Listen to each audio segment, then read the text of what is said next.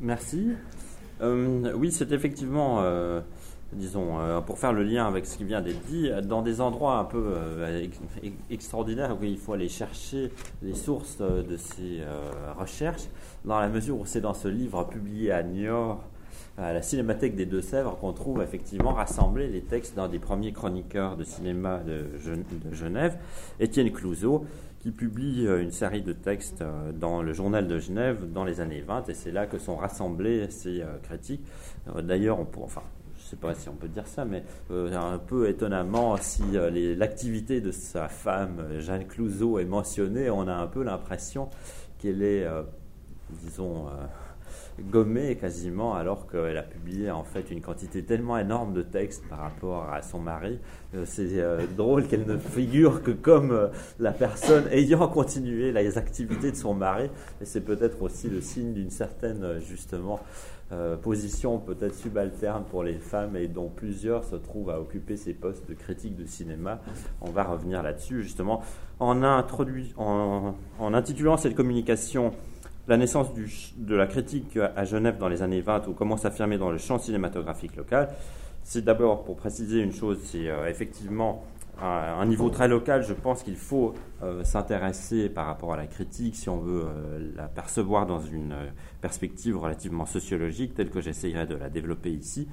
dans la mesure où l'on se rend compte que l'univers de référence, le champ, est en fait ce qui permet de comprendre quels sont les liens structurants, les positions des différents intervenants dans euh, la branche euh, locale. Et euh, si l'on regarde les textes des chroniqueurs genevois, si je dis ça, c'est, et je me permets de cette précision d'entrée, c'est dans la mesure où effectivement la situation française apparaît là comme un univers de référence, un modèle exemplaire, on va s'y référer, on va en tirer souvent des arguments, mais ce n'est toujours quelque chose dont on signifie bien qu'on en est à distance. Et même, on peut dire qu'à un niveau local, c'est presque d'ailleurs une provocation de dire maintenant il faut s'intéresser à Genève et non pas à la Suisse romande, dans la mesure où on se rend compte que les débats sont, sont très souvent très localisés, dans la mesure simplement où les films dont on parle se passent pendant une semaine ou généralement à ce moment, et donc on ne peut que difficilement entrer en débat avec quelqu'un qui intervient sur un film quelques mois ou quelques semaines plus tard dans la ville voisine, vu qu'il y a ce décalage à, l'époque, la sortie d'un film n'impliquait pas une sortie avec 80 copies comme maintenant, mais et aussi on se rend compte que les, euh, disons, les interventions qui mentionnent des euh, euh, des collègues dans une ville lointaine est plutôt de dire oui, celui-ci a dit quelque chose de bien, mais c'est très exceptionnel. Et cela crée effectivement, on se rend bien compte, une, une, une idée plus vaste de l'appartenance à un, champ supérieur, mais cela n'est pas euh, très régulier qu'il y ait justement des débats entre des chroniqueurs justement en, éloignés dans, une, enfin, dans la région de Suisse romande en général. donc, pour revenir, alors, le titre proposé à cette communication renvoie à une problématique sociologique héritée des travaux de Pierre Bourdieu, liée à la question du champ. Et ces propositions me semblent, disons, permettre justement de mieux comprendre l'installation de cette critique et de voir euh, comment euh, il y a eu justement une euh,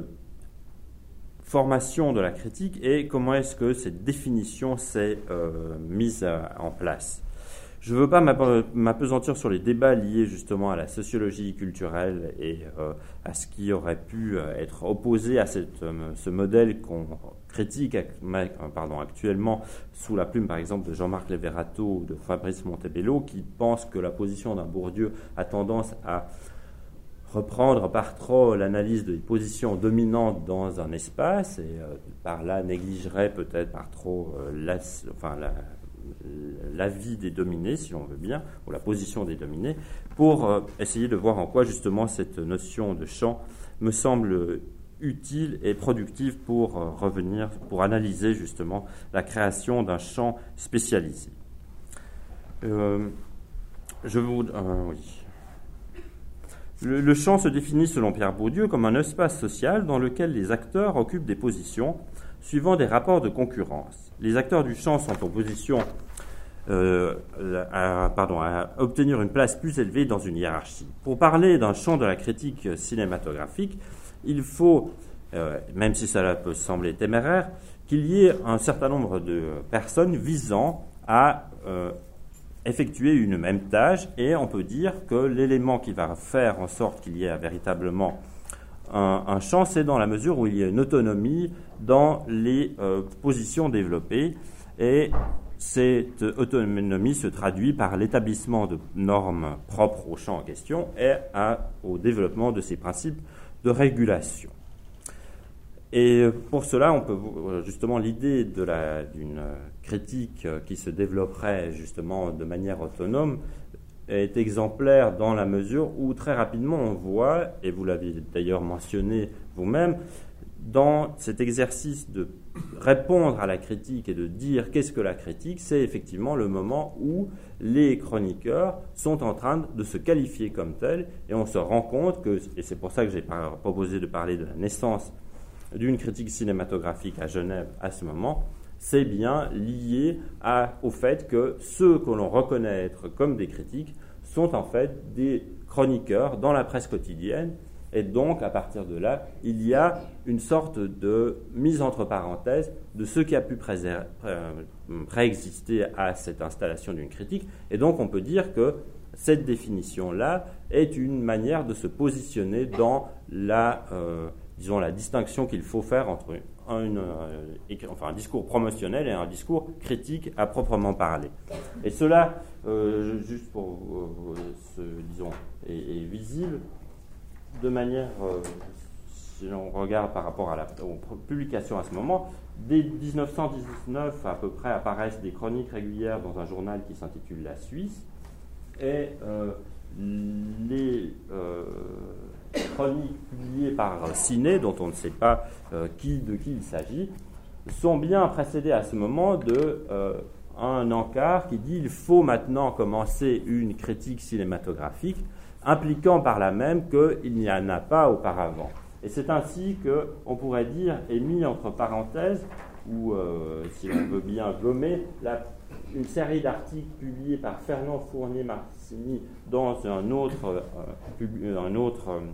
publication qui s'intitule Le Mondain et qui était publiée à Genève auparavant et qui était une publication plutôt spécialisée sur les théâtres et la vie culturelle en général. Et l'on peut voir aussi que par rapport à cela, la revue euh, suisse du cinéma ou Schweitzer Cinéma, qui avait euh, chacune des pages avec euh, des articles généralement présentationnels, ont aussi, comme cela, se trouve aussi gommés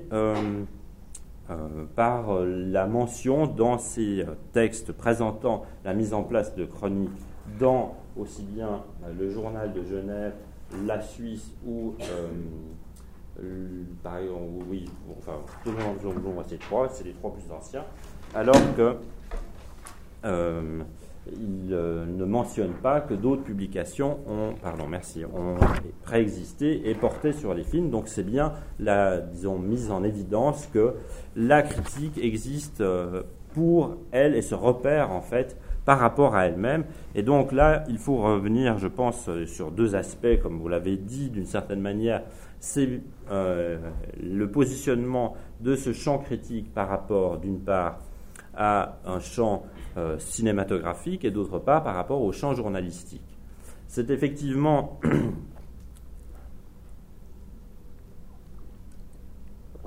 par rapport au champ cinématographique, on peut dire que à ce moment, avec la publication notamment de Schweitzer Cinéma et de la revue suisse du cinéma, un moment où le discours sur le cinéma s'étoffe et euh, on voit bien que par la présence de ces périodiques spécialisés, il y a une idée d'occuper plus largement le discours sur le cinéma et de produire de la part des industriels une forme de discours autorisé sur le cinéma. Et il y a un appel aussi d'ailleurs dans certains de ces euh, articles dans certains articles en disant y aura-t-il peut-être aussi sur le modèle français et sur le modèle surtout des autres arts, dit-on, une euh, chronique, une critique cinématographique, et l'on peut donc dire que la critique cinématographique, elle est littéralement appelée de ses voeux par la euh, branche cinématographique. Et c'est donc là ce qui nous avait mené à parler à l'origine de Front commun pour euh, parler justement de la mise en place de cette critique en disant que d'un côté, elle a donc l'aval, elle est même souhaitée, voire suscitée par la branche euh, cinématographique locale. Et il y a donc d'un autre côté le champ journalistique qui, lui, on le voit, a euh, la nécessité de prendre en compte, selon lui, le euh, domaine du cinéma. Si l'on pense à Genève, à ce moment, il y a, dit-on, dans la Suisse, à peu près, il y a neuf salles pour 5000 euh, sièges, ce qui veut donc dire que pour une ville et un canton, disons à ce moment qui comptait, euh, dit-on, euh, sur le dictionnaire historique de la Suisse sur Internet, 170 000 habitants, un nombre quand même relativement élevé de salles et de places de cinéma à disposition des spectateurs qu'ils voudraient. Et l'autre élément qui peut paraître, enfin qui semble tout à fait nécessaire pour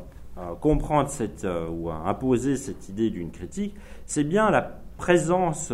d'une caractéristique artistique dans les films à ce moment qui est vue par un ensemble enfin par un ensemble de personnes là-dedans. On trouve des articles dès 1919 justement discutant de ce caractère artistique et se disant que vu la euh, disons, le côté peut-être un peu balbutiant encore de cet art cinématographique, il faut lui adjoindre une critique de cinéma dans la mesure où euh, cela permettra d'éduquer le public et par contre-coup d'améliorer la euh, production cinématographique. Eugène Fabre écrit en 1919 Je sais que pour entraîner, pour provoquer le public à manifester ses goûts, il faut le conseil ou l'encouragement de la presse. Or, nos journaux n'ont pas encore mis en pratique la critique du cinéma. Le musical, oui. L'agilité des chiens sauteurs ou l'audace d'un trapéziste, bon. Mais le cinéma, leurs colonnes sont pleines de colonnes dithyrambiques, Dionysos, pardonnez-moi, où sont exaltés les mérites de tous les films. Je n'en veux pas aux directeurs d'ainsi vanter leurs marchandises, je demande seulement qu'on réserve une place à qui voudra chez nous entreprendre cette besogne nécessaire de juger notre cinéma. Et donc cet article qui paraît avant l'installation des chroniques à proprement parler me semble très révélateur de la manière dont on pense que d'abord le cinéma est devenu tellement visible dans l'espace, disons, des spectacles qu'il convient d'en traiter, qu'il devient un art et donc à partir de là il,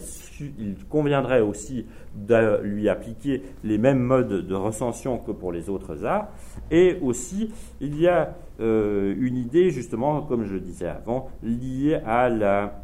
à l'éducation du public, et c'est un des paramètres que l'on retrouve dans presque toutes les années 20 euh, en Suisse romande. La euh, présence justement de cette, euh, série de textes dans le mondain qui précède l'installation des chroniques me semble aussi révélateur, là, d'une certaine manière, de la volonté même de l'industrie d'occuper d'une certaine manière, avant même que se mette en place cette critique, ce type ont une forme de discours, mais la disparition relativement rapide de cela et le fait que ce ne soit pas considéré de la part de la critique par les gens justement s'y trouvant est indicatif aussi du fait que tout de suite on veut distinguer le discours cinématographique critique spécialisé, de critique spécialisée, des discours promotionnels. Et donc aussi à ce moment, pour euh, l'idée qui revient très souvent, c'est bien de l'influence du cinéma et qu'à partir de là, il est nécessaire de, euh, contrôler d'une certaine manière le spectacle. Euh, je vous donne une autre citation tirée de la Suisse. C'est dire l'influence considérable que le cinéma exerce sur la formation du goût artistique et sur l'éducation morale de notre population. C'est dire aussi combien il est urgent et nécessaire de rompre avec l'indifférence qu'on lui a trop souvent témoignée jusqu'ici et de chercher à tirer un meilleur parti de ses facultés éducatives et vulgarisatrices. Et donc, à ce moment, c'est euh, lié à ce texte que s'installe en fait une chronique euh, cinématographique régulière dans ce, journal, La Suisse. Et une des choses qu'il convient à ce moment d'examiner aussi, c'est de voir quels sont le type de personnalités entrant en ligne de compte pour la rédaction de ces, euh, de ces chroniques on est euh, souvent on a de la peine à, les qualifier parce que certains ont eu des carrières qui euh, nous empêchent de découvrir exactement quel a, été leur parcours antérieur. Une des caractéristiques qui semble euh, enfin, frappante pour les trois personnes auparavant, et vous aviez certainement raison de le dire avant, c'était le fait qu'ils ils prennent le cinéma comme une sorte de corde supplémentaire à en fait un ensemble de, enfin, oui, de pratiques qu'ils ont par ailleurs. Étienne Clouseau, ainsi du journal de Genève, est à ce moment un archiviste qui a remis en, qui a beaucoup travaillé pardon, pour l'Agence internationale des prisonniers de guerre, donc elle a une fonction très importante, et c'est bien par ses relations personnelles, semble-t-il, qu'il a pu trouver à euh, s'introduire dans euh, la Suisse, et pardon, dans le journal de Genève. Et là, à ce moment, on dit que ses qualités euh, de cinéphile l'ont amené naturellement à occuper ce poste. De même pour Jean Chou, qui va occuper le deuxième, enfin, qui va devenir le deuxième rédacteur cinéma dans, la, dans le journal de la Suisse, c'est en tant que poète en cours de reconnaissance que Jean Chou est invité justement à euh, faire usage de sa plume et de sa verve pour rendre compte des euh, films à l'écran à, Genève à ce moment. Euh,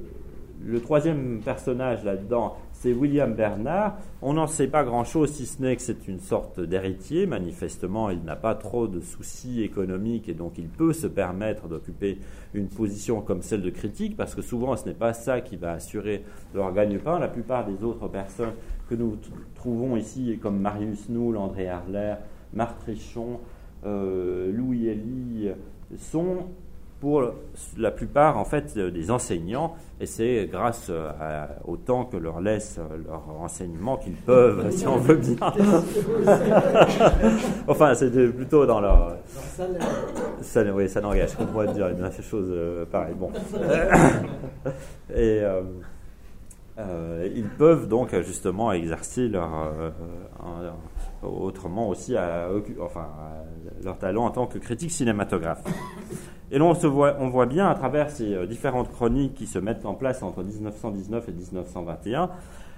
pour euh, chacun d'entre eux, ils sont, ils sont, euh, ils entrent en dialogue les uns avec les autres. Et d'abord, en termes de définition, la première définition qui nous permettra justement de distinguer des, critiques à proprement parler, c'est d'abord ce qu'en donne, en dit pardon, les journaux dans lesquels ils euh, sont intervenus. À savoir, chaque euh, mise en place d'une chronique est précédée par un encart rédactionnel qui cherche bien à signaler comme tel la critique cinématographique et à la distinguer des autres types de discours qui pourraient être portés sur des films et disent justement qu'ils ont, ils espèrent et ils accordent une indépendance très grande à leurs chroniqueurs. Ça, c'est un premier point. L'autre point que l'on peut voir qui permet de distinguer justement des, euh, enfin, pardon, que les critiques se, caractérisent comme tels, c'est bien le fait qu'ils se citent très régulièrement les uns les autres et qu'on voit là que dans les quelques figures critiques qu'ils prennent en compte, c'est bien cela qui est désigné comme la critique. Et on voit que pour être critique, euh, il y aura peut-être un, disons, un même langage, un même, un même ensemble de références qui va se développer, mais on va se garder toujours, on va toujours faire attention de se distinguer, notamment des publications comme la revue, du, comme la revue suisse du cinéma ou d'autres publications euh, professionnelles. Donc ça, c'est un des points euh, qu'il fallait mentionner. Le troisième point, et qui est euh, très important aussi dans la mesure où, me semble-t-il, il établit une hiérarchie au sein de euh, la branche de la critique cinématographique, c'est la euh, presse corporative qui, justement, elle, est d'abord très heureuse de saluer l'instauration de ces chroniques dans la presse et qui va les distinguer comme telles en disant ce sont bien des critiques et nous saluons ici le fait qu'ils par exemple, euh, promeuvent la cause de l'art cinématographique, et donc on les, euh, on les désigne aussi comme tels. Si j'insiste sur la présence de ces euh, désignations par la presse spécialisée, c'est qu'aussi la presse spécialisée va se mettre à exercer un rôle, si l'on veut bien, de consécration sur ces, sur la, ces différents chroniqueurs, dans la mesure où elle va désigner ceux qu'elle considère comme étant les plus qualifiés dans euh, la branche ou dans, dans la branche de la critique cinématographique. Et c'est ainsi qu'un William Bernard se voit confier une série de textes qui paraissent généralement en éditorial de la revue suisse du cinéma. Et ça, bien, on souligne au moment où l'on confie cette rubrique à William Bernard en 1924, parce qu'on estime que c'est le critique le plus qualifié, qu'on va lui donner la parole régulièrement dans euh, ce périodique. Et donc, ça lui donne d'une certaine manière une stature supérieure par rapport aux autres chroniqueurs présents. Euh, là, on pourrait dire plus généralement en Suisse romande, dans la mesure où la revue suisse du cinéma essaye bien d'avoir une, disons, un, lectorat plus large que simplement celui de Genève, et ça va donc lui donner une stature euh, importante. Et c'est euh, aussi là où l'on voit qu'il y a un souci d'avoir des discours qui se distinguent très clairement les uns des autres, dans la mesure où il ne traite pas de films dans ces différents éditoriaux de la revue suisse du cinéma. Le seul moment où euh, William Bernard peut traiter de films, c'est au moment des fêtes de fin d'année où il y a une sorte de bilan de l'année. Et là, on va rappeler quels sont les meilleurs films, quels sont ceux qui ont censé, euh, qui sont, qui sont semblés, pardon, avoir marqué une évolution dans euh, le cinéma qu'ils ont euh, vu cette année-là. On pourrait voir aussi que par rapport à, cela, et c'est pour cela que euh, je revenais en tout début sur l'idée justement de l'importance de la prise en compte locale, c'est néanmoins par leur, euh, disons, appel permanent ou leur citation d'auteurs reconnus en France que les chroniqueurs vont aussi montrer leurs leur euh, compétences. Et c'est une des choses très importantes pour ces différents chroniqueurs, c'est de marquer justement qu'ils ne sont pas de simples, euh,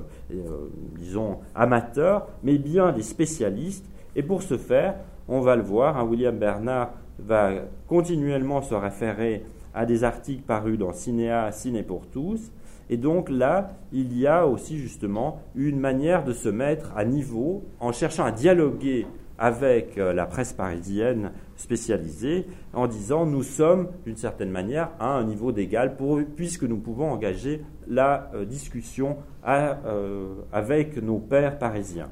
Et ce niveau-là, enfin cette reconnaissance parisienne est d'autant plus importante pour les chroniqueurs ici qu'ils sont souvent euh, à se vanter du fait qu'un article, un de leurs articles a été repris, a été cité dans Cinéa Ciné pour tous. C'est par exemple William Bernard, un de ses articles qu'il avait placé en tête de euh, la revue suisse du cinéma, est repris directement par Cinéa Ciné pour tous. Et donc, il euh, tire un bénéfice manifeste de cette reconnaissance à Paris. On peut dire que là aussi, justement, Paris, d'une certaine manière, vient donner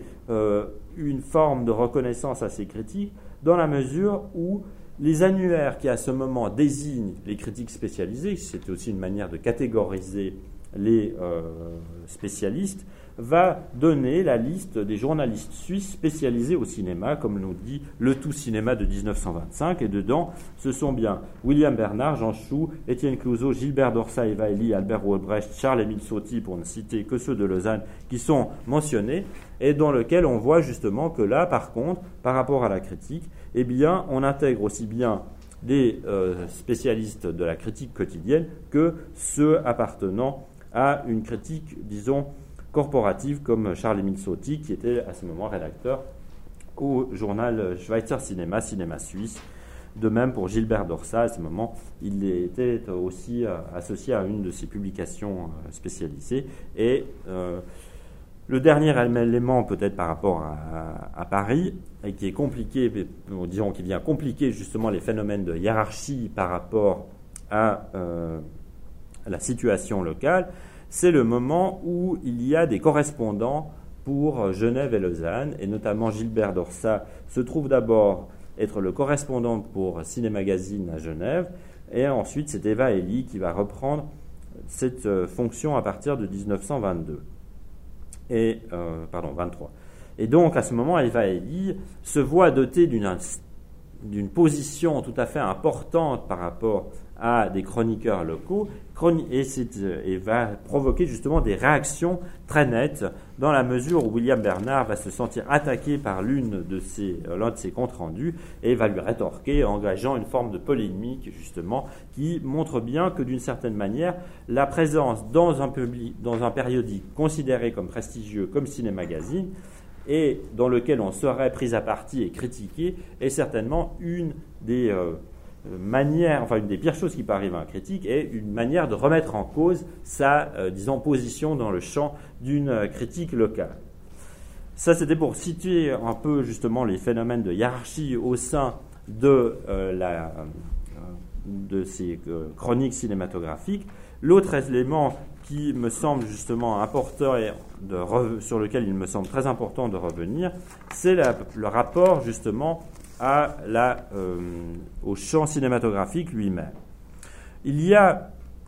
un clash très net qui se produit en 1927 et qui va mener à l'éviction de euh, William Bernard du journal La Tribune de Genève. C'est en tout cas comme cela qu'il prétend enfin, il prétend cela dans, un petit périodique qu'il va mettre en place pour pouvoir continuer à exercer son talent de critique, qu'il appelle Nos films de la semaine et qu'il ne peut publier que pendant une année à peu près, qui s'appelle euh, donc Nos films de la semaine. Eh bien, il, attribue l'éviction de euh, son poste à la Tribune de Genève au fait qu'il a attaqué violemment le film La femme nue, qu'il considère comme l'exemple du, euh, euh, disons, du film euh, disons, roublard, pour le, dire un peu, disons, de manière simplifiée, dans la mesure où ce film, il lui conteste son caractère d'art, et en contestant au film son caractère d'art, il conteste à la branche cinématographique la possibilité à elle de définir ce qu'elle entendait comme art cinématographique. Car le film La femme nue est précédé d'un texte très élogieux paru dans un hebdomadaire genevois qui s'appelle Le Peuple genevois, et l'on se rend compte que par rapport à la promotion qu'il est faite dans les différentes publications euh, cinématographiques à ce moment, c'est considéré comme une production majeure, et donc cette production majeure est un produit euh, artistique et la critique cinématographique, en s'attaquant justement à son statut, risque de lui euh, casser son succès. Donc, il y a là à un moment une réaction très nette de la part des exploitants qui, sous la euh, plume de Pierre Simoneau, un des directeurs de salle de Genève, se met à écrire des articles enfin, très virulents contre la critique en disant justement que généralement, elle ne se limite pas à ce qui devrait être son rôle, à savoir être informatif plutôt, mais qu'elle se donne des, disons, des, euh, des, missions par trop importantes qui seraient de dire ce qui est le, euh, le juste du faux, l'artistique du non-artistique, et quand à ce niveau, elle se trompe parce qu'elle n'a pas les critères, et d'ailleurs, comme en témoigne le succès d'un certain nombre de films, eh ces, critiques ne sont en train de devenir qu'une chapelle qui prêche pour elle-même et qu'elle ne sait pas, justement, reconnaître le goût du public. C'est bien sur cette opposition entre qu'est-ce que le goût du public et quelle est la mission du critique par rapport euh, justement à ce qu'il écrit dans ses chroniques que les débats s'engagent de manière particulièrement virulente à ce moment, dans la mesure où il y a là vraiment tout un moment de redéfinition de la critique et où l'on espère que justement le critique devrait avoir en fait devrait épouser cette vision du public. Un des intervenants là-dedans, Constant Vasmer, qui écrit dans une qui écrit dans le, justement dans le journal français, qui est en fait une des publications qu'il y a sur Genève, s'oppose à cette idée que le critique serait euh, représente le public et il dit le critique peut avoir une conception plus élevée de l'art que le public et se trouver par conséquent en désaccord avec lui. Et au nom de cette euh, non-concomitance entre critique et, euh, et public, justement, il lui conteste le droit, justement, d'émettre des jugements aussi négatifs sur les films, et il espère que, justement, les chroniqueurs vont s'en tenir un rôle plus, disons, limité. Et c'est donc bien, par rapport aux années 20, à travers ces deux exemples, euh, l'idée, enfin ce qui apparaît, c'est que le champ de la critique cinématographique est un champ autonome qui peut, euh, disons, construire ses propres normes au départ, mais qui est toujours sous la menace, d'une part, de, euh, la, du champ journalistique, et l'on voit là justement que par rapport à l'origine même des intervenants aussi, il faudrait certainement se poser la question de sont-ils journalistes auparavant ou non. Et l'on verrait que Albert Obrecht, euh, par exemple, ou bien euh, Georges Verden et Elveire André aussi, qui à un certain moment euh, secondent les chroniqueurs principaux, sont eux des journalistes. Et si l'on regarde leurs textes, ont, ont généralement un ton beaucoup plus modéré, beaucoup plus présentationnel que ceux des critiques patentées. Donc là, il y a aussi à voir avec justement la définition de la critique au sein de l'espace du champ journalistique, et d'autre part justement la présence du euh, champ cinématographique comme instance d'une certaine manière de consécration et de contrôle, dans la mesure où elle peut, c'est en tout cas ce que prétend euh, William Bernard, mener à l'éviction d'un de ses représentants, dans la mesure où à un moment il attaquait par trop justement les réalisations euh, il attaquait par trop le discours promotionnel général et donc les possibilités aussi pour les, euh, les salles de euh, se faire entendre en tant que détentrices d'un discours autorisé. Donc c'était c'est ça un peu le, disons, la manière qu'il me semble productive en réutilisant ces disons, modèles d'analyse issus d'une sociologie bourdieusienne et qui, euh, certes, ont peut-être euh, l'inconvénient, il faudra y réfléchir encore, de reprendre les positions, disons, dominantes comme étant les positions les plus, euh, disons, qui sont les plus facilement analysables hein, par rapport à cela, et, mais néanmoins offrent pardon, des outils d'analyse qui permettent de mettre en, en, jeu et à jour les différentes tensions qui sont liées à l'exercice de la critique cinématographique dans une période donnée, à un lieu donné.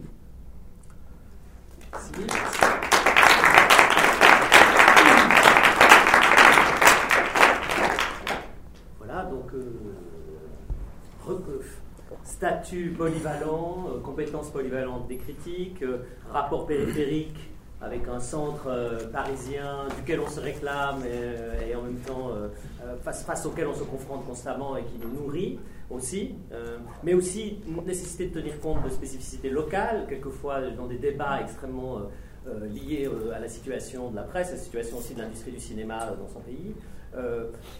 voilà, il y a toute une série de problématiques euh, qui sont effectivement à la fois qui sont liées à la critique en général et qui apparaissent plus particulièrement dans toutes ces recherches qui, sont à faire, hein, parce que là, on, va beaucoup parler de Paris, bon, un pays très centralisé où beaucoup de choses se passent à la capitale, mais évidemment, des recherches de ce type euh, devraient euh, être engagées aussi dans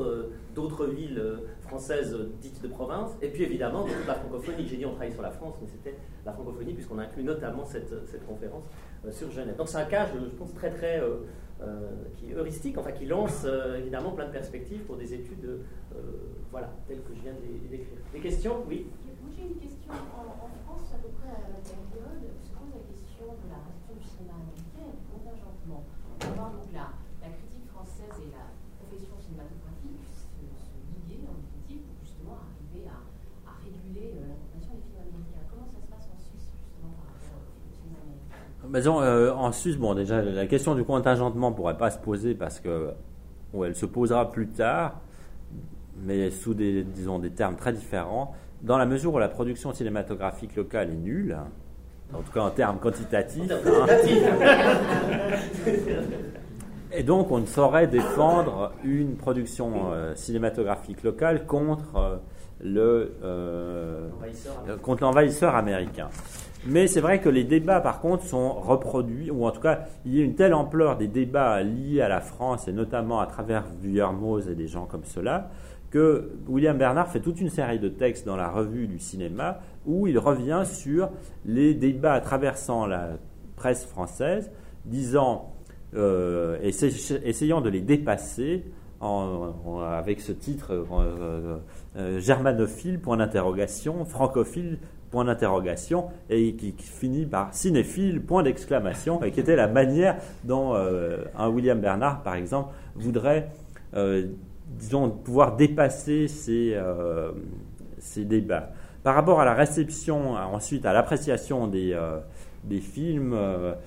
en termes de nation, c'est sûr que c'est la première manière dont les critiques vont regarder les films. En général, on les rattache à des caractéristiques nationales. Et c'est tout à fait frappant de voir que quand un film allemand sort, eh bien, on va pouvoir le mettre en rapport avec euh, des productions culturelles antérieures, mais aussi en voyant par exemple la réception de Metropolis, on n'est pas dupe du fait que certainement un tel film est fait pour contrebalancer euh, l'hégémonie américaine et montrer que ici, euh, en Allemagne, à Babelsberg, on peut faire aussi bien que à, Hollywood. Donc cet, aspect-là est, pris en compte dans la critique, mais après, à moins d'une orientation très nette des journaux et qui me semble être venue plus tard, euh, dans les années 30 avec justement par exemple André Harler euh, ou euh, surtout avec André Harler, me semble-t-il, là la question justement de disons de l'hégémonie américaine va se reposer, va disons être prise en compte et susciter peut-être un discours critique au nom par exemple du refus du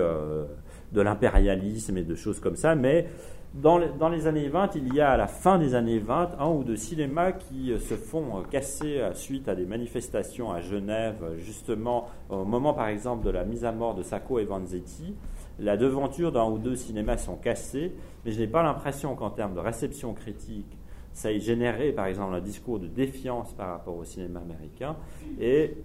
on est plutôt dans une, en tout cas par rapport à, certains des chroniqueurs, dans une disons, une répétition euh, réassénée de manière permanente du fait que nous sommes des esthètes et nous n'avons pas à entrer dans des questions justement euh, politiques et en tout cas pas de politique internationale. Et donc c'est comme cela qu'on se met euh, à distance de ce type de, débat. Oui, William Bernard a un dialogue en 1925 avec Émile Vuillermoz euh, répond à ses articles et ainsi de suite. Il y a une mini polémique ou mini euh, euh, échange d'articles à propos de la sortie de la mort de Siegfried. De dire voilà, j'ai réussi à caser Wagner ce matin, c'était mon, objectif. la mort de Siegfried. et, parce que c'est le film emblématique de la résistance, dit Hermos dans un article de cette époque, de la résistance européenne à l'envahisseur américain. Et il prend la métaphore de Siegfried et de Dragon, notamment, pour dire que voilà, Fritz Lang et Siegfried, le dragon, c'est l'envahisseur américain. Et il a cette très belle formule pour prolonger l'idée du styliste, l'art de la métaphore, c'est, il dit, les, les chercheurs, euh, c'est l'opposition entre les chercheurs d'or américains et les chercheurs d'art euh, européens. Donc, et là, Bernard prend une position pro-américaine dans son, article. Il n'est pas d'accord avec cette, euh, cette, idée. Il reste d'ailleurs, on se assez lié aux premières tendances marquées par Cécile B. 2000, etc. Enfin, cette tendance qui, existe aussi en France et qui est très forte. Hein. Vuillermoz étant presque pas du tout une exception, puisqu'il en tout cas quelqu'un qui se positionne très tôt comme, euh, comme plus hostile euh, aux États-Unis. Voilà pour cette question-là. D'autres questions? Oui, euh, d'accord. Antoine Oui, dans, dans, votre communication, il y avait une forme de modélisation qui me semble intéressante et qui revient pour définir presque la fonction critique, c'est celle de, l'opposition entre la critique et le goût du public. et je trouve que c'est quelque chose d'important puisque c'est le goût du public est comme ça instrumentalisé pour isoler une sorte de caste d'experts qui, euh, qui serait entre eux séparés du, du, public, du peuple en général, et euh, renvoyé à son propre élitisme, à son propre, euh, à son propre quant à soi, et à une manière d'être coupé comme ça de, monde et de, la, réalité. Et, c'est quelque chose qui revient, qui peut être à la fois instrumentalisé euh, d'un usage assez courant, aussi bien, je dirais, du côté de l'industrie cinématographique elle-même. Hein. Les critiques sont coupées du goût public, donc euh, sont coupées des succès, donc coupées de l'industrie cinématographique. Euh. et puis aussi, il ne faut pas oublier la manière dont cette, cela est fait usage par, dirais, les, ceux qui surplombent directement les, et c'était le cas dans cette polémique visiblement, ceux qui surplombent directement les critiques, c'est-à-dire leur, rédaction en chef, leur, leur hiérarchie journalistique qui utilise beaucoup cet argument. Donc on est là devant quelque chose qui est un peu un, une sorte d'invariant qui est peut-être encore plus euh, parfois euh, euh, accusé en fonction dans les périodes un peu de, de, crise. Il y, a, certains moments, on se rappelle des polémiques qui, qui, assez célèbres où Tavernier, au nom du le compte, au nom du, du, cinéma et de ceux qui font le cinéma, donc de, de la profession cinématographique, déniait aux critiques leur, leur, leur, leur, droit de d'écrire des critiques justement au nom de, la, cette coupure avec un goût du public, avec le, et en, sonnant l'alarme la, de la sauvegarde du cinéma français ou de la sauvegarde. Donc euh, on, est là devant un invariant je pense que euh, effectivement euh, une des définitions de la, critique c'est c'est non, non pas d'être forcément coupé du goût du public évidemment, mais c'est en tout cas cette indépendance par rapport à cette exigence-là qui est celle du goût du public par rapport à ça, cette instrumentalisation du goût du public, elle me semble justement très, euh, disons, euh, révélatrice des tensions qui sont ceux que, vous avez évoqués justement. Et, elle me semble particulièrement, disons, évidente par rapport à la situation genevoise dans la mesure où il y a une, dans les critiques de, William Bernard particulièrement, un usage permanent de, euh, de l'avis du public. Et il dit J'ai reçu une lettre de lectrice qui euh, a beaucoup goûté mon dernier texte sur justement, je ne sais pas quel film de Griffiths, et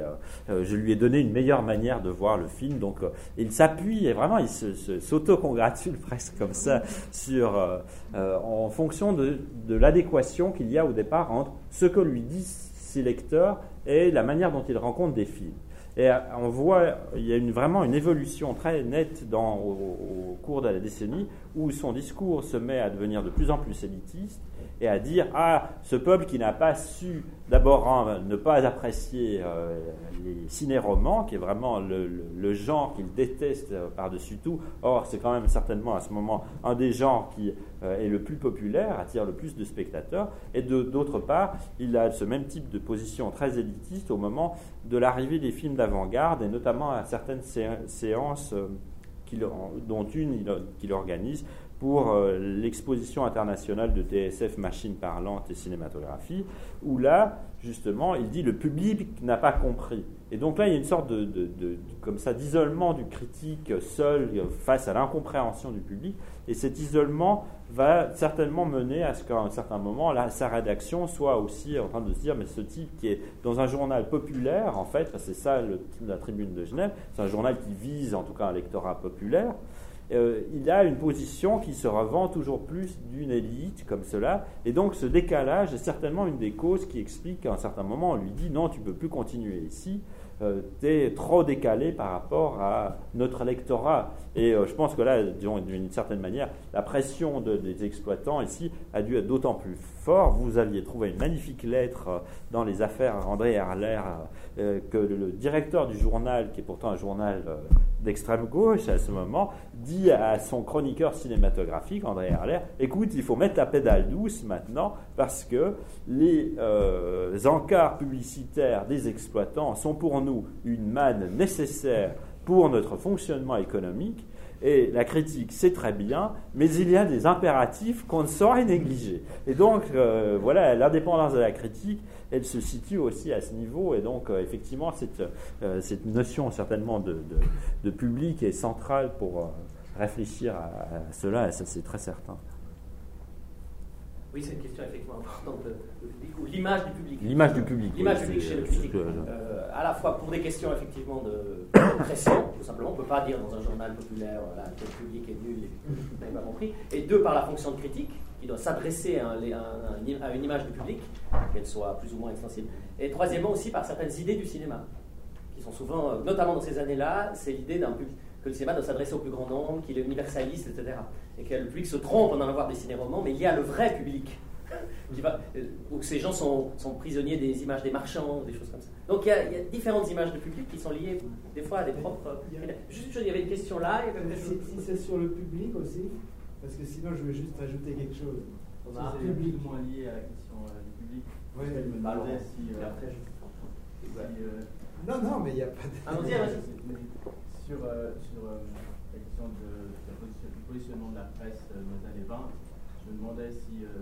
vu qu'on commence à assister à un système de financement de la presse par la publicité, sauf erreur, hein, je me demandais si,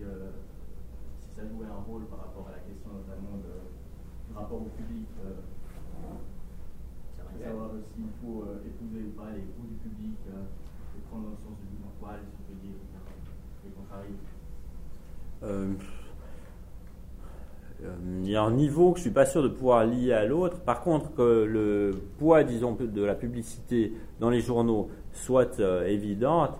euh, soit marqué à ce moment, c'est évident parce que on voit bien qu'un certain nombre de, personnes à des moments ayant justement attaqué des, par trop des, des, films ou des personnes ont pu être renvoyées parce qu'à un moment il y a eu des pressions, semble-t-il, de Publicitas, qui est le grand, euh,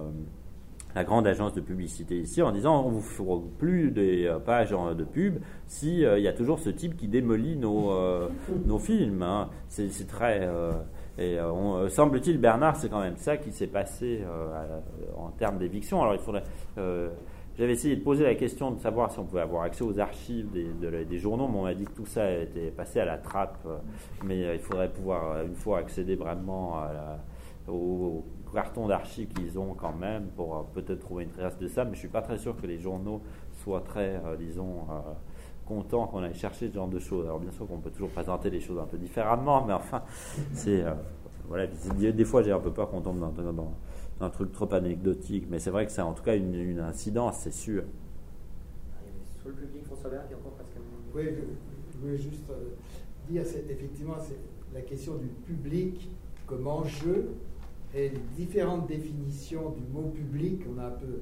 on a un peu vu que ça se distribuait différemment. Euh, c'est assez central, en un sens, puisque vous avez évoqué les critiques du modèle de Bourdieu par Liberato et compagnie, ça, touche aussi à cette question. Mais, en même temps, je trouve, pour ma part, que, le choix de modèle que vous avez fait est tout à fait pertinent, y compris euh, sur ce problème-là, quitte à ce que les sociologues libératiens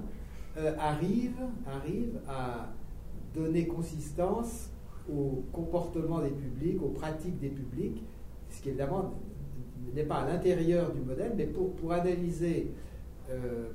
la fonction,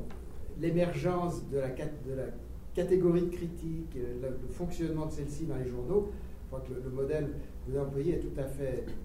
heuristique. Mais quand j'avais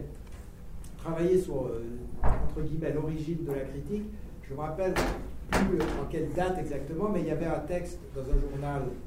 corporatif des années 10 qui s'appelait Le Juge et qui disait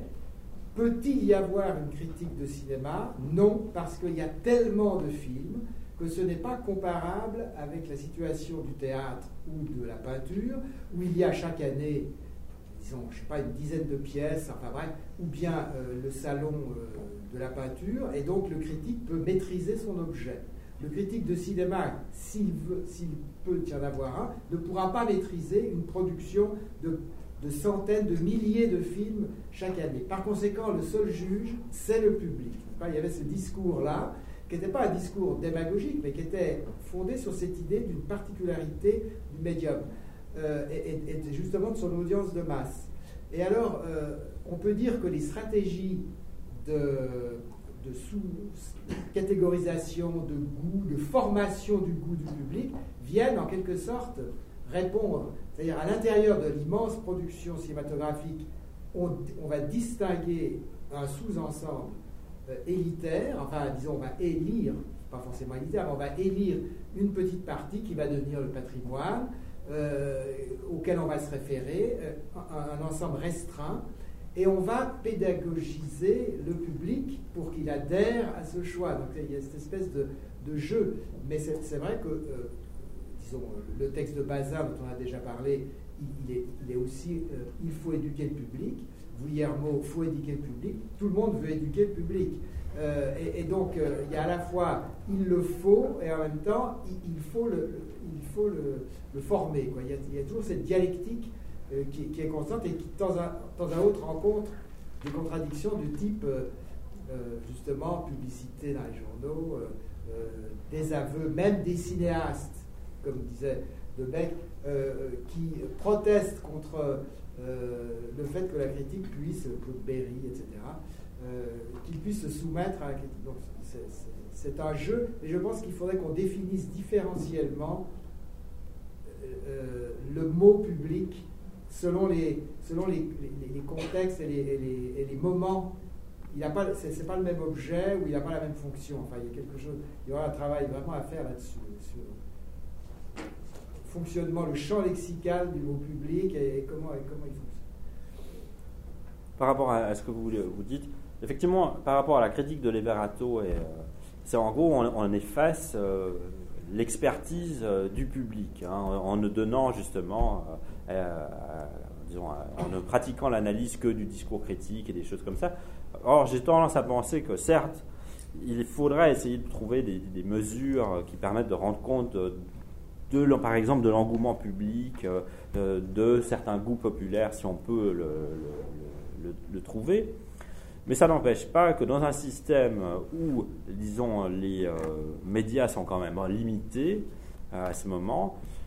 le, discours critique est un discours central dans, en tout cas, dans le positionnement du public. Et donc, à partir de là, certes, c'est la voix du, du dominant d'une certaine manière, peut-être par rapport au public et certainement par rapport à des publics populaires, mais ça me semble en tout cas nécessaire de ne pas le, gommer au nom justement du fait qu'on voudrait trouver aussi euh, plus largement euh, à analyser,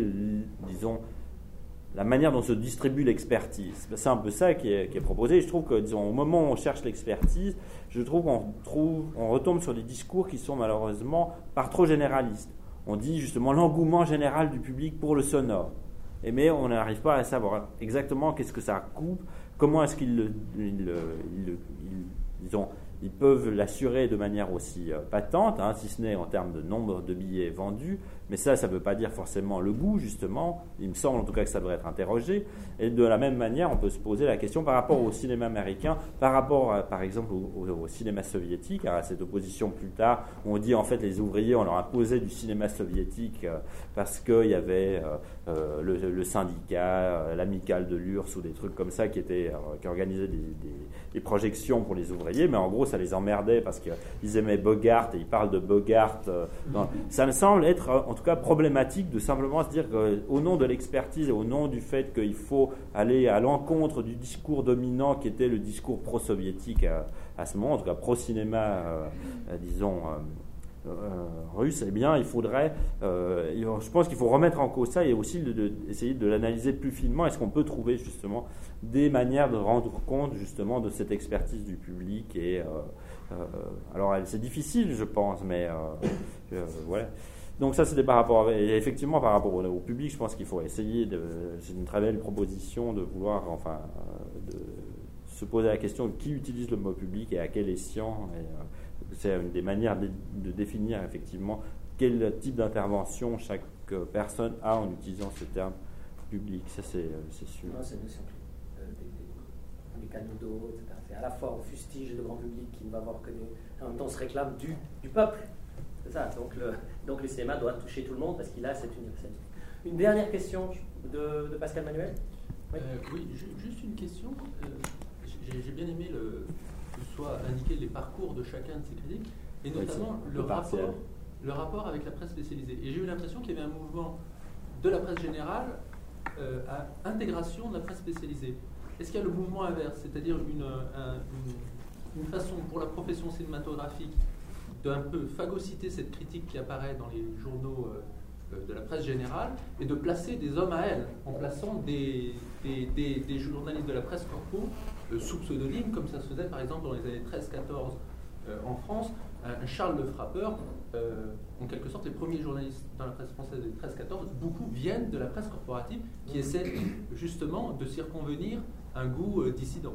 Alors j'ai un ou deux, euh, disons, il y a une ou deux signatures que je n'ai pas mentionnées ici, dont, sur lesquelles je ne sais rien, et dont je me demande si c'est pas justement une sorte de promo déguisée, parce qu'il y a une série d'articles qui paraît dans la Suisse qui s'appelle Les films de demain, par exemple, et qui sont signés R2B dont euh, j'ai aucune idée de qui est bien ce R2B. Est-ce que c'est repris d'ailleurs? Même, je me demande. Robert de Beauplan de l'illustration. C'est possible, justement.